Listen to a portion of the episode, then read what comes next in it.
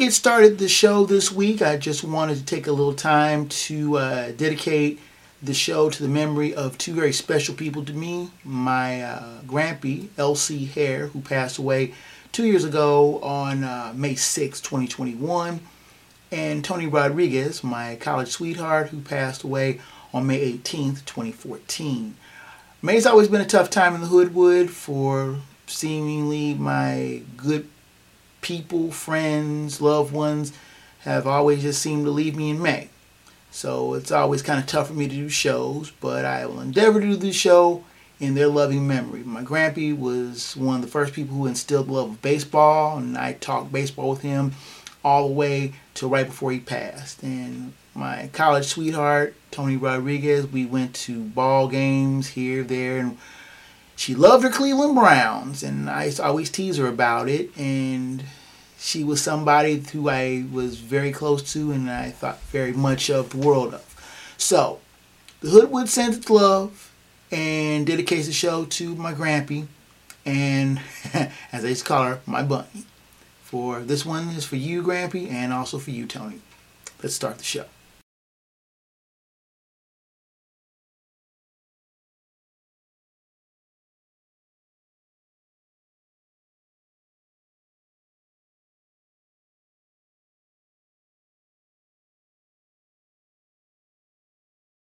Heads up, because you are in the Hoodwood.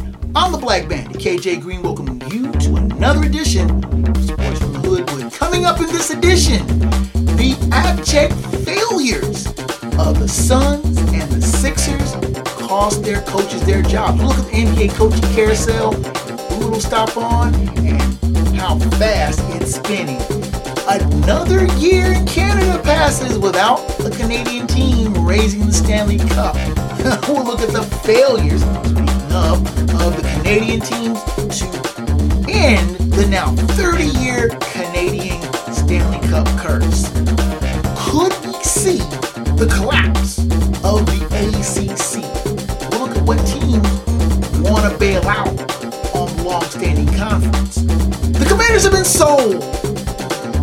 Not really, not yet. We'll look at the transaction and who could be in line buy and make one of the biggest purchases in NFL history. We'll look at the Hoodwood Hot 5, five top teams, or I should say players, that will make the biggest impact in the NBA Conference Final. We'll have Phat Dap head slapping up bevy of sports takes and information. I know I missed a week. May is always tough as an outline. Sports from the Hoodwood. On your crash buckle your seatbelt, and get ready. 'Cause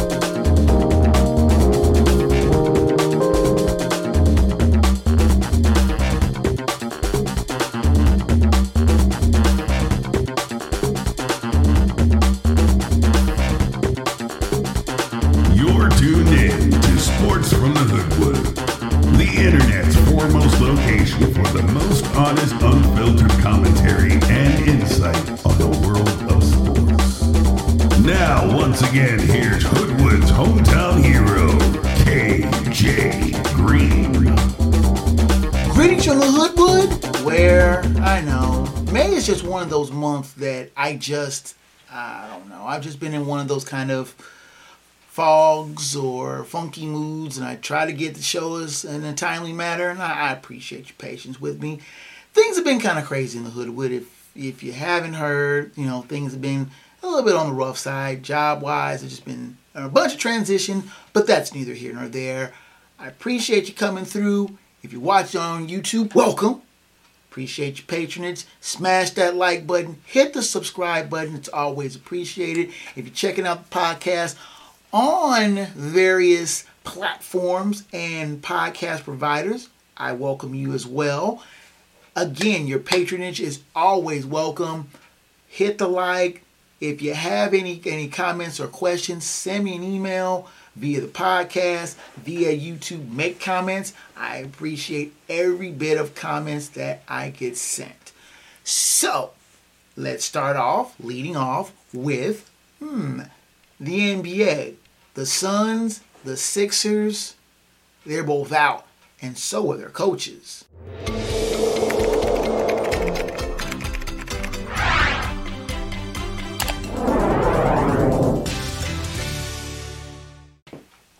There were four.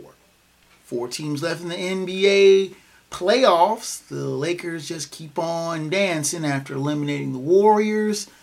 The Nuggets knock out the Suns in six.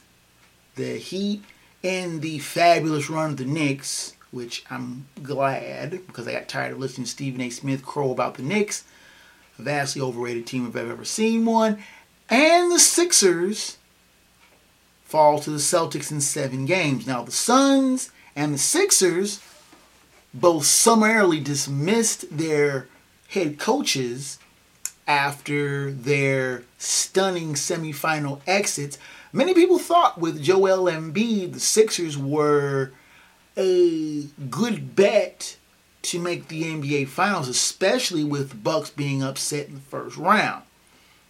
After leading three games to two, many people in Philadelphia also felt like, hey, this may very well be our year. So one small problem with that, they couldn't finish the deal in in uh, Wells Fargo Arena in Philly in Game Six, blowing a sizable fourth quarter lead and collapsing in Game Six, and then in Game Seven, it all was going so right for the Sixers until the third quarter after break after break, after break, after break. watching that third quarter and I was I was with my mom since it was Mother's Day and we're watching the game and, and it just seemed like okay this game can't get any worse on the brick now and, and watching the Sixers just just melt down in the third quarter before a gleeful TD North Garden crowd in Boston who was just lusting for Sixer blood. I mean, I don't know how many Boston faithful you could have seen, you know, celebrities from the Patriots owner Robert Kraft, Donnie Wahlberg, Mark Wahlberg, I, the, a bunch of Patriots and Red Sox all sitting gleefully watching the Celtics eviscerate the Sixers. And it wasn't so, it was, I guess it was a combination of both the Sixers, who couldn't hit a bull in the butt with a 2 by 4 in that third quarter, only scored 10 points. 10! How do you score 10 points in 12 minutes? While the Celtics just kept making shot after shot after shot, and Jayson Tatum scoring 51 points in game seven, which is an NBA playoff record for a game seven. With the money on the line, Jayson Tatum came up big time. And the Sixers had no answer. James Harden disappeared. Joel Embiid disappeared. And once again, as expected, the failure of the Sixers clutch players to come through when the money was on the line, they went flatline. And it cost Doc Rivers his job. And Doc Rivers, for his part, looked like he had no answers. You're supposed to be an NBA champion coach, veteran player coach, and you got outcoached by Joe Mazzulla. And I'm not taking anything away from Joe Mazzulla of the Celtics. But come on, dog. Joel Embiid was missing everything, hucking up 30 footers. What are you doing shooting that the shooting the pill from that far? You're not a three-point shooter. James Harden seemed like he was scared to shoot. Anytime he drive the ball, he flop out in the lane, looking for a call to bail him out. Was none forthcoming. And the Sixers fail again in the playoffs. When they lost to the Raptors in 19, you were kind of like, okay, a team on the rise. They lost on a fluky shot by Kawhi Leonard. 20 in the bubble, you kind of write that off. But 21, 22, and now in 23, the Sixers still have yet to get to the to the Eastern Conference Finals with Joel Embiid. And then, and then we're gonna look at the Suns, who made the finals two years ago, losing to the Bucks. You figure they were just that close. They won 64 games, but flame out in the playoffs in 20, last year. This year, getting Kevin Durant, you figure, okay, that's the missing link. That's the connection. That's what's going to get them over the hump. Nuggets were just too strong for them. The Nuggets just put them out of their misery, winning in six. And the first five games were fairly competitive. The Nuggets winning um, on they each team holding serve on their home court. Nuggets winning the first two in Denver. The Suns winning games three and four in Phoenix.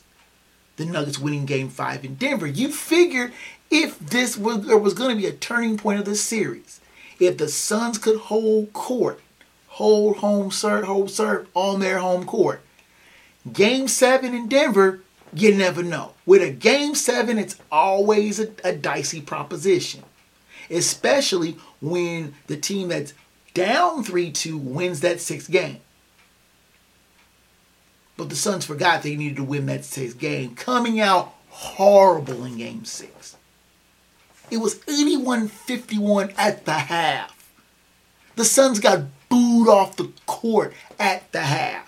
Kevin Durant looked like he was totally lost. And reinforcing what I have said time and time again that Kevin Durant is a tertiary player, a secondary player who plays best off of big name stars.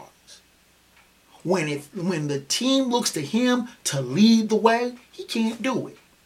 Oh, he's got two rings, KJ. What are you talking about?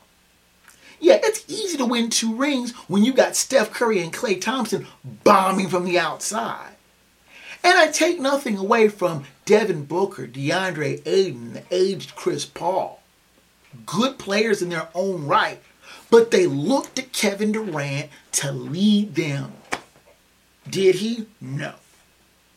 He flamed out when the team needed him the most. And the Nuggets gleefully took advantage of him and ran the Suns out of their own building. And it cost Monty Williams his job. Now, the coaching carousel is spinning round and round. But there are a lot of big jobs that are available. Good teams. We're not talking about dreadful teams. I mean, oh, yeah, the Pistons are looking for a new coach. Good luck with that. But you got the Suns, solid team looking for a coach. The Sixers, I'll give them the benefit of the doubt with Embiid, solid team.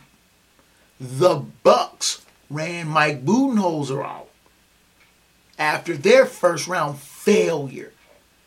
You look at it over the last seven years, the last seven title holders, only Steve Kerr of a winning, a title winning team still has his job. Ty Lue's been long gone from Cleveland. And of course, we talked about Kerr. Nick Nurse got run out of Toronto this year. Mike Budenholzer got run out from Milwaukee. And you're looking at these teams. Uh, uh, um, I can't even think of the Lakers coach now, but um, there's another one that got just run out of out of, out of L.A. There have been so much turnover of coaches over the last seven years, and winning a title doesn't guarantee you long term job security. It used to be if you won a title, cuz you'd have to buy a drink in that in that town for a while. But if you go all the way back, you know, 12, 13, the coaches that won have won titles with its respective teams, they're all gone. And you, the turnover is just frightening. I mean, it could be a real a, a, a, real possibility that Doc Rivers could end up in Phoenix and Monty Williams could end up in, in Philly. Kelvin Sampson, that criminal, might end up in Milwaukee.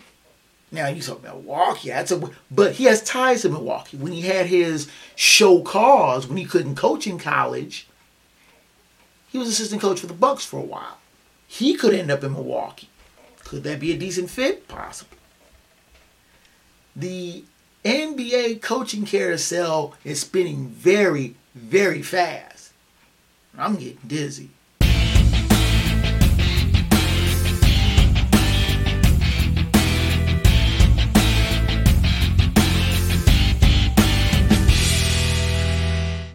Now, of course, we all know how the Hoodwood appreciates hockey. Oh, I hate my Cyclones just fell like a rock against Toledo in their playoffs. But the NHL's Stanley Cup semifinals, I should say conference finals, now have four teams of their own. Miami, or is it Florida Panthers, Carolina Hurricane, the uh, Vegas Golden Knights, and the Dallas Stars. All of them South and Southwest teams. Yeah, so much for a cold uh, season sport. But what's missing, notably, again, our Canadian teams. 30 years it has been since a Canadian team, the Montreal Canadiens, ironically, raised the Stanley Cup. 1993. They beat the Los Angeles Kings in six games. The Los Angeles Kings, whose team captain was Wayne Gretzky. Wayne Gretzky. That's how long it's been. When Barry Melrose was still a coach and not the loud suit wearing, uh, mullet wearing uh, hockey expert for ESPN. Was that long ago? How long ago has it been since a Canadian team has won the Stanley Cup? There have been eight teams added to the NHL. The Florida Panthers, who are in the Eastern Finals, were just about to come online. Their opponent, the Carolina Hurricane, they were the whale. The whale, baby! Hartford. They were still in Hartford, a few years away from moving. Vegas. Vegas is only in their fourth, fourth, fifth year in the NHL. No. And the Stars were still in Minnesota, getting ready to move to Dallas. All four teams that are in the semifinals of the Stanley Cup, the conference finals, did not exist when the NHL's last Canadian based team won the cup. Columbus, Minnesota, Atlanta Thrashers, Thrashers, they moved to Winnipeg. The Winnipeg Jets have moved to Phoenix. You've got teams in Vegas, Seattle, the crackheads. I mean the Kraken. All of these teams have come online since a Canadian team has last won a Stanley Cup. The Toronto Maple Leafs, I, mean Leafs, I'm sorry, again fail in the playoffs as expected. And the funny thing was is I know a lot of Toronto Maple Leaf fans and they were all telling me this is our year, KJ. We're gonna win it this year. And I looked at them and I went, yeah, okay, sure, Mike right. Canadian teams, abject failure every year. And people say, well, there, there's because there, there are fewer and fewer uh, NHL teams that are in Canada. Vancouver, Calgary, Edmonton, Ottawa, Toronto. Am I missing somebody? Oh, Montreal. Oh, and Ottawa. Seven teams fully 25% of the NHL. And they're spread across East and West. But you're telling me only three teams from Canada made the Stanley Cup playoffs. Canadians have long, there's been a while since they've been a serious contender for the, for the Stanley Cup. Vancouver fell flat after a promising last couple of years. Calgary, another flame out. Edmonton played decently, but they too came apart when was needed. Winnipeg, not ready.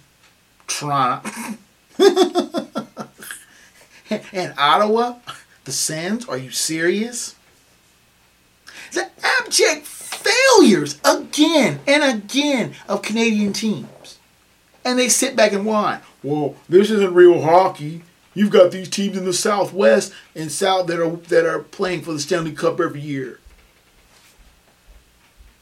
It's Canadian sport. Why aren't Canadian teams better equipped? Because you don't have the, the the legendary coaches. You know, you don't have the Glen Sathers. You don't have the Scotty Bowmans. Hell, you don't even have. Hell, they even take Mike Keenan at this point. But those strong coaches that coached in Canada and time and time again brought these great teams, the great Edmonton teams, the great Canadiens teams. Hell, even uh, Calgary back in 89. Great teams. Vancouver kept getting close. And you know what? I stand corrected. I, I, I said that the last Canadian team to make the, the Stanley Cup Finals was the Edmonton Oilers. I stand corrected. It was the Vancouver Canucks. I remember when they played uh, Boston back in 14 and lost. And we're not even going to get into why the Senators can't even get nowhere near the they're nowhere the finals. And the Maple Leafs, they haven't been to the Stanley Cup Finals. They haven't been to the Stanley Cup Finals since 1964. You know how many teams were in the in the uh, uh, NHL the last time the the Maple Leafs, I mean Leafs, made the Stanley Cup Finals? As many, more teams are in Canada now than there were NHL teams the last time the Toronto Maple Leafs made the Stanley Cup Finals. There were six teams in the NHL the last time the Maple Leafs made the Stanley Cup Final and won it in 1964. There are 28 teams in the NHL now. Let's take time out. Come back and we'll take a look at college ranks. Are we going to see the demise of the ACC? Could happen. If you say no way, but there are teams that are looking to make an exit from the ACC. It's a real possibility. Sports Hoodwood continues after this. Is today your last day on Earth because you are being deployed to space tomorrow? Have you just turned 18 and you're ready to get out of your parents' house? Has your granddaughter gotten her boyfriend pregnant? Whatever your reason, you need us at gottagetmarriednow.com. We specialize in last-minute weddings. Active duty, military veterans and retired discounts are available. Visit us at gottagetmarriednow.com.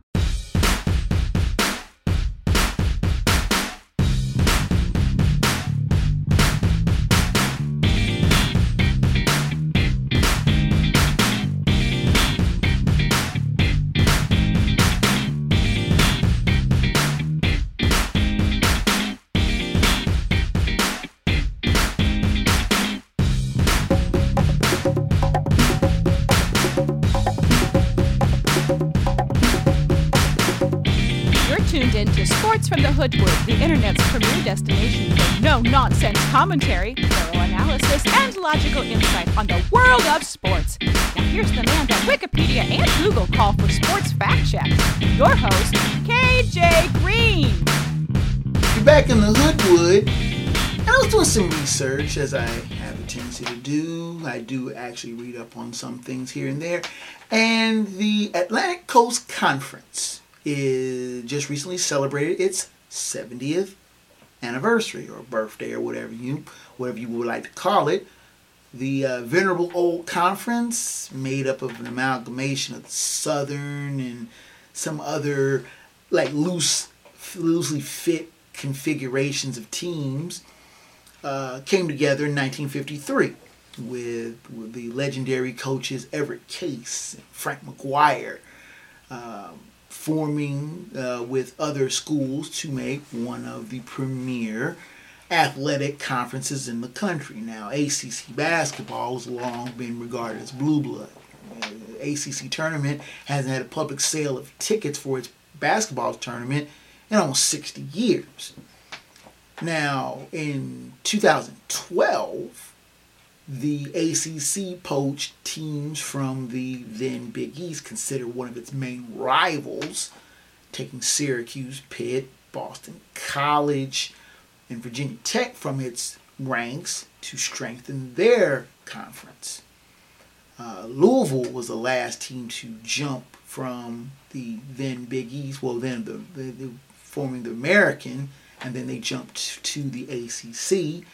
Uh, just in the last five or six years, they went to they moved to uh, the ACC in 2014. But these uh, teams joining what was considered one of the so-called Power Five conferences. Now, of course, one of the other teams that sit on the fringe of the ACC is, is, a, is a more or less a full member, except in football, Notre Dame.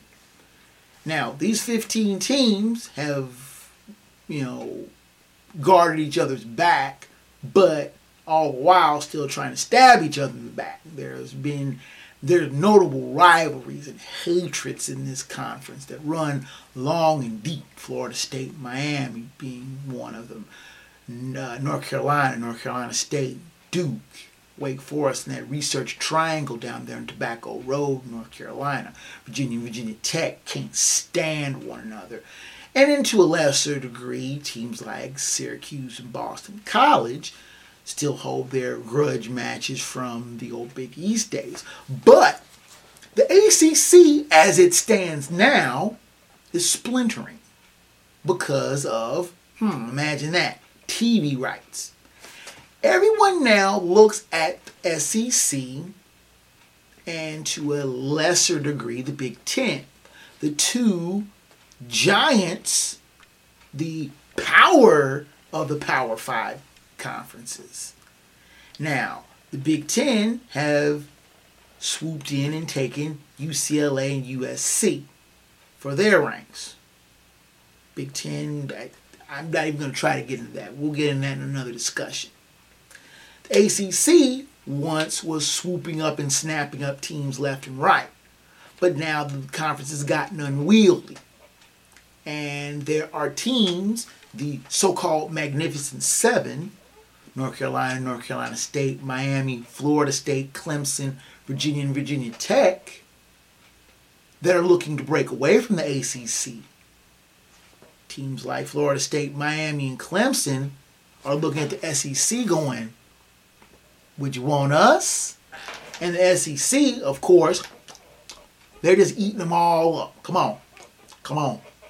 The SEC is the next conference I'm waiting for for a splintering because you get a large conference and it gets too big and then you seem like teams start looking at other things. But the big thing that is hampering the ACC, as usual, is the media rights, the TV rights. The almighty dollar is running things for these leagues. And the SEC, of course, makes an obscene amount of money for their TV rights.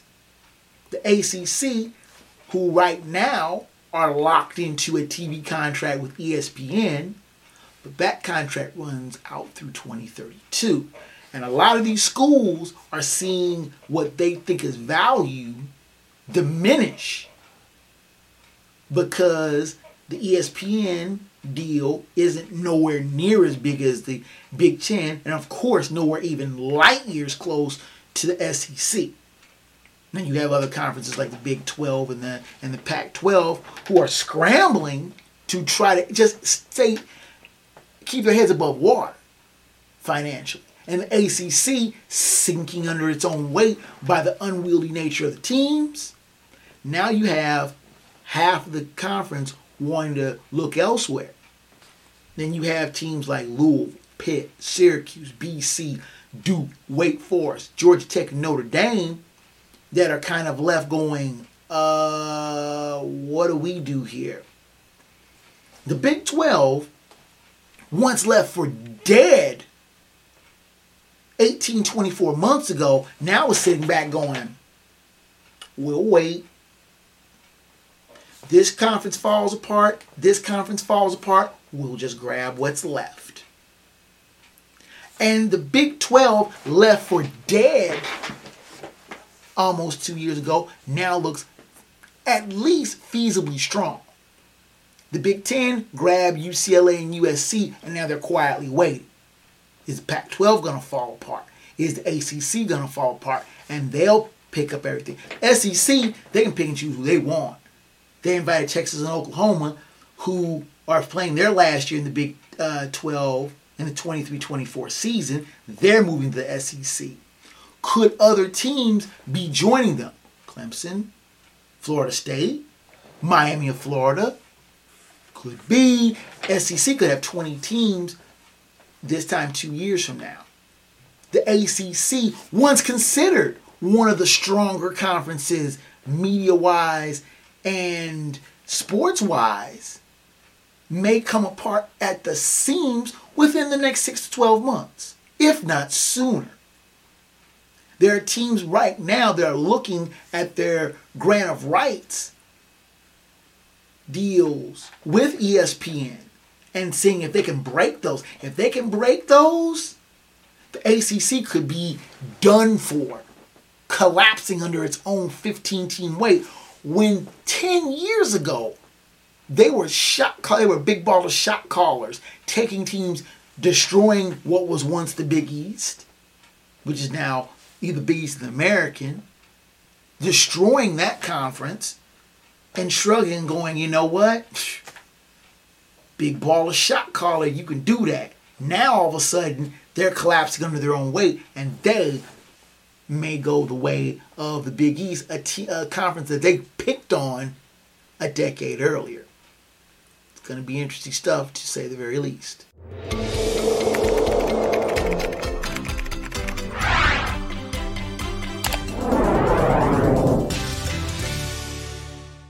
I always wanted to be an auctioneer, one of those guys. That,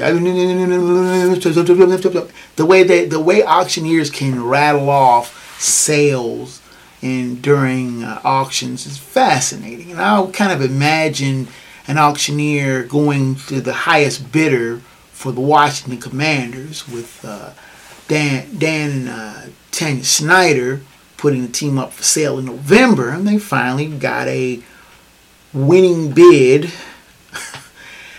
Sixers and uh, New Jersey Devils owner Josh Harris with the winning bid of $6.05 billion. Dan Snyder made off like a bandit. Not a black bandit, that's me. But you look at it and the appreciation of teams over the last 20, 30 years has rocketed. Whereas I believe Dan Snyder bought the uh, Washington, the Washington franchise for a few million, a few a couple hundred million, I believe, in 1999, is now going to realize more than 600% return on his investment as he and uh, his wife sell their shares of the Washington Commanders for, as I pre- pre- previously mentioned, total of 6.05 billion dollars. Not wait a minute, not what not yet? Not, not yet. The sale is supposed to be finalized here sooner or later by the uh, NFL owners who are decided that they're going to make no ruling on the sale here in their their ownership meeting in Minneapolis here this week, but the sale should be finalized. And me, for one, I'm saying good riddance to bad rubbish with Dan Snyder. Go like Donald Sterling, go count your money, but just go away. I know that a short segment, but let's take a time out. Come back with the Hoodwood Hot 5, that dapper Head Slap, and the final word from the Wood Sports from the Hoodwood heads down the home stretch after this.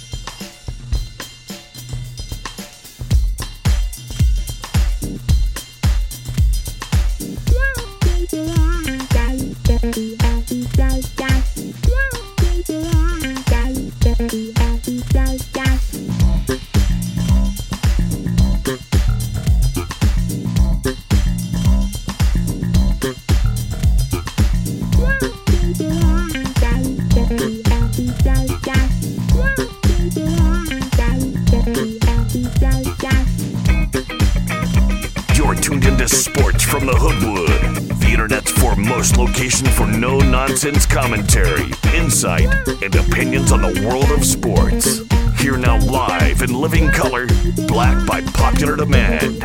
Your host, KJ Green. Rounding third and headed for home here in the Hoodwood. Let's finish up strong with the Hoodwood Hot Five, Phat Dap Head Slap, and the final word from the Wood. The Hoodwood Hot Five topic this week the five most impactful players on the NBA Conference Finals. Now, the Conference Finals are underway as we shoot this show. And right now, the Lakers are down one game to none to the Nuggets, while the Heat stole game one in Boston. But let's look at the five players I feel will have the most impact on the conference finals. Number one, of course, is LeBron James. I know LeBron is aged. I know LeBron has been seemingly playing the game forever and he has lost a step. But he still can play and he still makes an impact. Now, can he reach back for that extended magic over a course of two more series? I still think this may be his most improbable title. If he can win a title, a second title in Los Angeles. He's already been one of the rare players to have won three championships, a championship with three different teams. This might be his most improbable one, and doing it with the Lakers outside of the controlled atmosphere of the bubble might be interesting for him to have won. And that would have been his sixth NBA title. And who would he have matched? Hmm. Some guy named Mike? No. That will be his fifth title. Two with the Heat, one with the Cavs, and it'll be his second. But he's getting up in rarefied air. Not Bill Russell rarefied, but rarefied enough. Our number two impact player of these conference finals is Anthony Davis.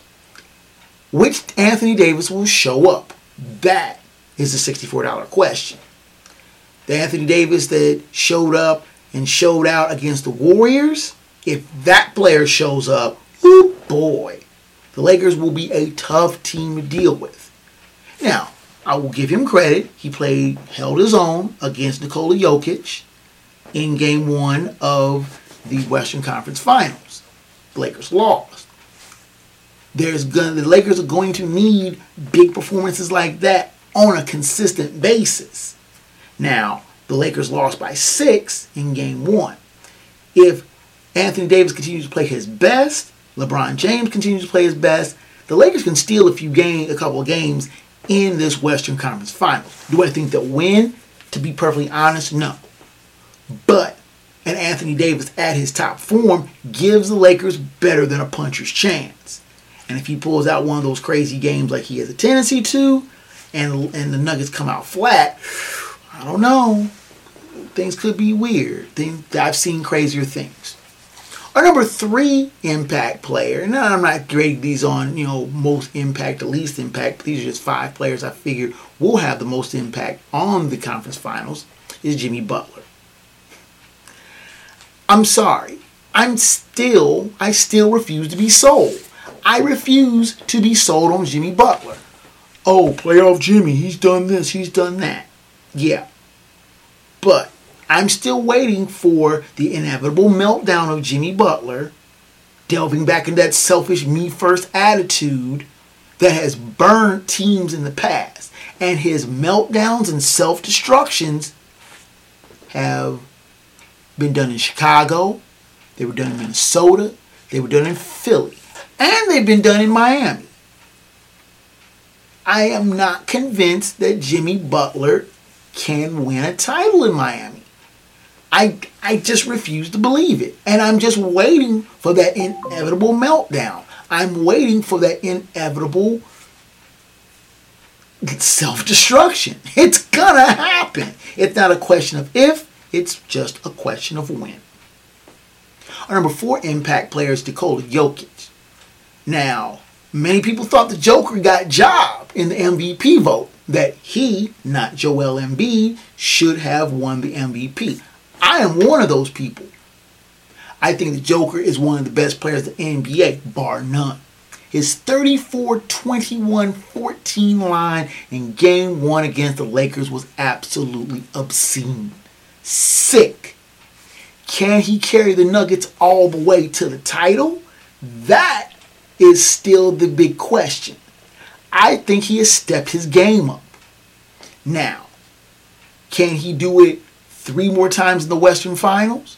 Can he do it four times in the, in the NBA Finals? That is where the jury is still out. If he does that, I think he cements his legacy as one of the game's transcendental players. Our number five impact player is Jayson Tatum. Now, he had 51 in the clincher against the Sixers on Sunday, but was notably absent against the Heat. When they needed him most, he didn't come up big. And the Celtics need Jayson Tatum to play big consistently, or at least for four wins. Miami's already stolen one game in Boston. They go down 0-2. Not looking good for the for Gang Green and going after their 18th title. But if they are going to win that 18th title, Jayson Tatum has got to carry the load and then some. That's my Hoodwood High Five. What's yours?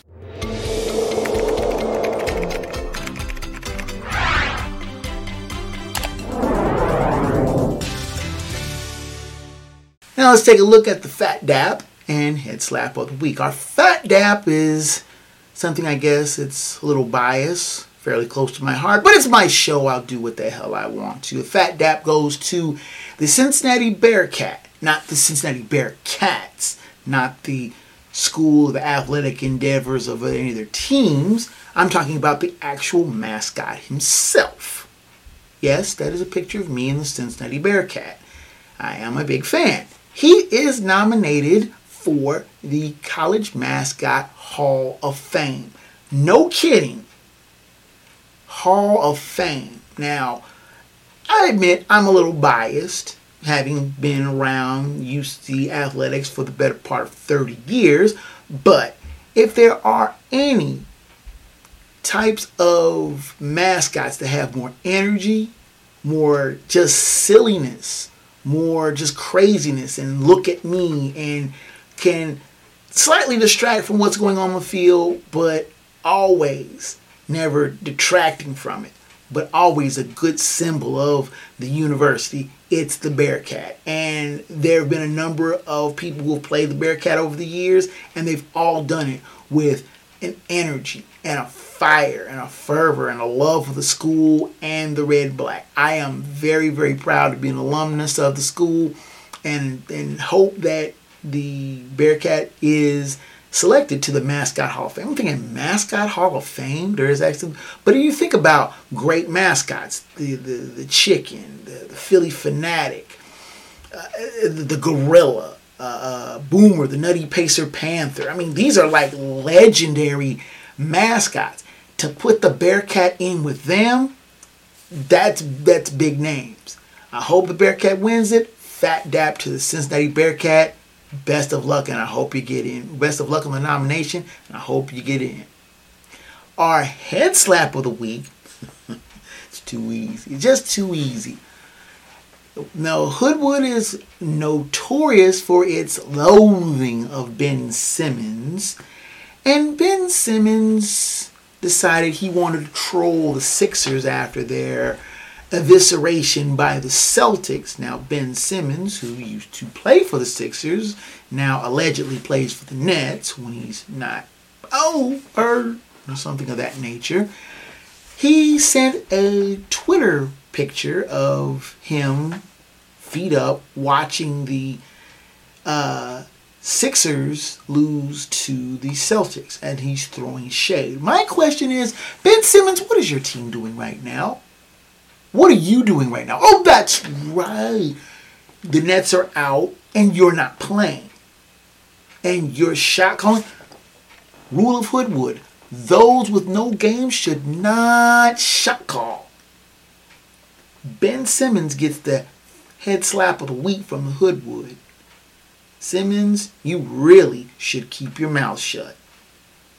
Now, without much further ado, let's go to the final word from the wood.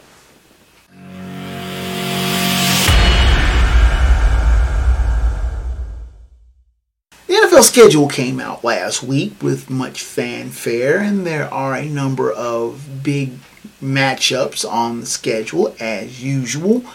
Me, I was very happy to see that my beloved Minnesota Vikings will be once again playing in the Cincinnati area for the second time in three years, when they normally only come back once in eight. That being said, NFL is slowly expanding itself further and further and further into the nation's sporting collective consciousness. Now, don't make any mistake. I do love the NFL. I love pro football, and it's something that dominates this show for a good part of the year. Me making my predictions every week is one of the parts of the show that I thoroughly enjoy doing. Now you have 17 weeks, which I hate the odd number. And of course, we know sooner or later the NFL is going to creep into for an 18th game. That being said, the NFL starting around Labor Day has now creeped its regular season into the second week of January. Now, at one time, I remember where playoff games were being played right around Christmas. Now, the NFL playoffs start in the middle of January, past Martin Luther King Day. And I have seen proposals see, saying that the NFL should be playing past President's Day. President's Day. It isn't enough that the NFL is dominating our collective consciousness and has to be front and center, almost like a certain president who wanted to be front and center on every photo opportunity, but that's neither here nor there it isn't enough that the NFL is being front and center in its uh, sporting collective consciousness from September to now February. It now has to have the draft. It now has to have the build up to the draft. It now makes its schedule so much bigger, the announcements of the schedule so much bigger. Now, it is the middle of May. It should be a quiet time for the NFL. No, there's OTAs, there's mini camps, there's everything. The NFL has to push its way into the forefront of your sporting thinking all the time. How much is too much? I love the NFL. I love football. I love watching football. I love talking about football and the uh, inevitable merry-go-rounds. But the, the NFL, I think, is trying too hard to spread itself all over the place it's bad enough with the schedule being on Thursday, which I have mm, have long railed against. But now the schedule starts on a Thursday. You have Monday doubleheaders, which I don't have a problem with. But now you're looking for games on Friday. Friday? No. NFL games on Friday, that's doing a little too much. Black Friday is now become the domain of the NFL. They've taken they've always had Thanksgiving they want Christmas. They've got Christmas. Now, the way the schedule runs this year, games can be played on Christmas. Games, three of them, will be played on that Monday. A Monday triple header for Christmas. And it isn't like the NFL doesn't like to play on Christmas. They've been playing on Christmas each of the last four years. Now, with the schedule allowing it, you won't see a game on Christmas at least for another four or five years, only because Christmas falls on Tuesday, Wednesdays, and Thursdays. But you know they're going to try it. You know they're going to try to put a game on Christmas. Why? Because the NFL has to be everywhere. How much is too much? When does do the people say enough? The overexposure. When does the NFL get to the point where it is overexposed? The insatiable public wants more. But games on Thursday is just a little bit too much. Games on Friday. There are laws prohibiting games on Friday before a certain date because the NFL doesn't did sport the government did not want the NFL to intrude on high school football and college football. But now there are games on Friday, Thursdays, Fridays, Saturdays, all day Sundays, and now double headers on Monday. How much is too much? I love the NFL as much as the next Joe does. But there becomes a point where it becomes a little too much. I love tiramisu. Now, being a diabetic, I can't eat it anymore, but I love ham sandwiches. Eat too much of it, you start to get bloated and full. When does it become the time when the public becomes bloated and full? And that is the final word from the wood.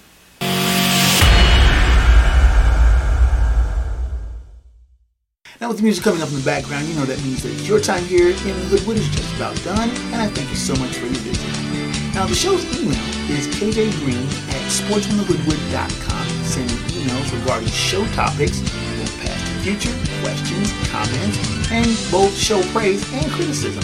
Welcome your correspondence, and we'll try to get back to you in a timely manner. The show's website is sportsfromthehoodwood.com, which has a back catalog of the show dating back 10 years in both audio and video forms. So check that out if there are any shows that you may have missed. You can join the debate and conversation on the Sports from Hoodwood page on Facebook. Also has a video podcast, simulcast, as well as other topics, funny stuff that I find on the web, plenty of great sports debate, and much more. Often, and I do respond to member posts frequently. Now, video versions are on YouTube. Please hit that subscribe and smash that like button for more great content. The link to these shows is also on the Twitter feed at Hoodwood Sports with a host of other interesting stuff there. The show back, so like and follow there as well. Audio version is on Spotify, Amazon Music, Stitcher, Google Podcasts, iTunes, and Apple, and a host of other fine podcast platforms and providers. If the Hoodwood is not on your favorite, ask for it. Drop me a line, and I will do my best to get that on your favorite provider. As always, special thanks to Ray Pictures for providing production assistance to the show on the website. And that is it from the Hoodwood fellow sports fans. Ladies and gentlemen, boys and girls, until next time from the Hoodwood, I'm KJ Green. Sports from the Hoodwood Is a Black Bandit Productions and Enterprises presentation. of a 551 audio and films production.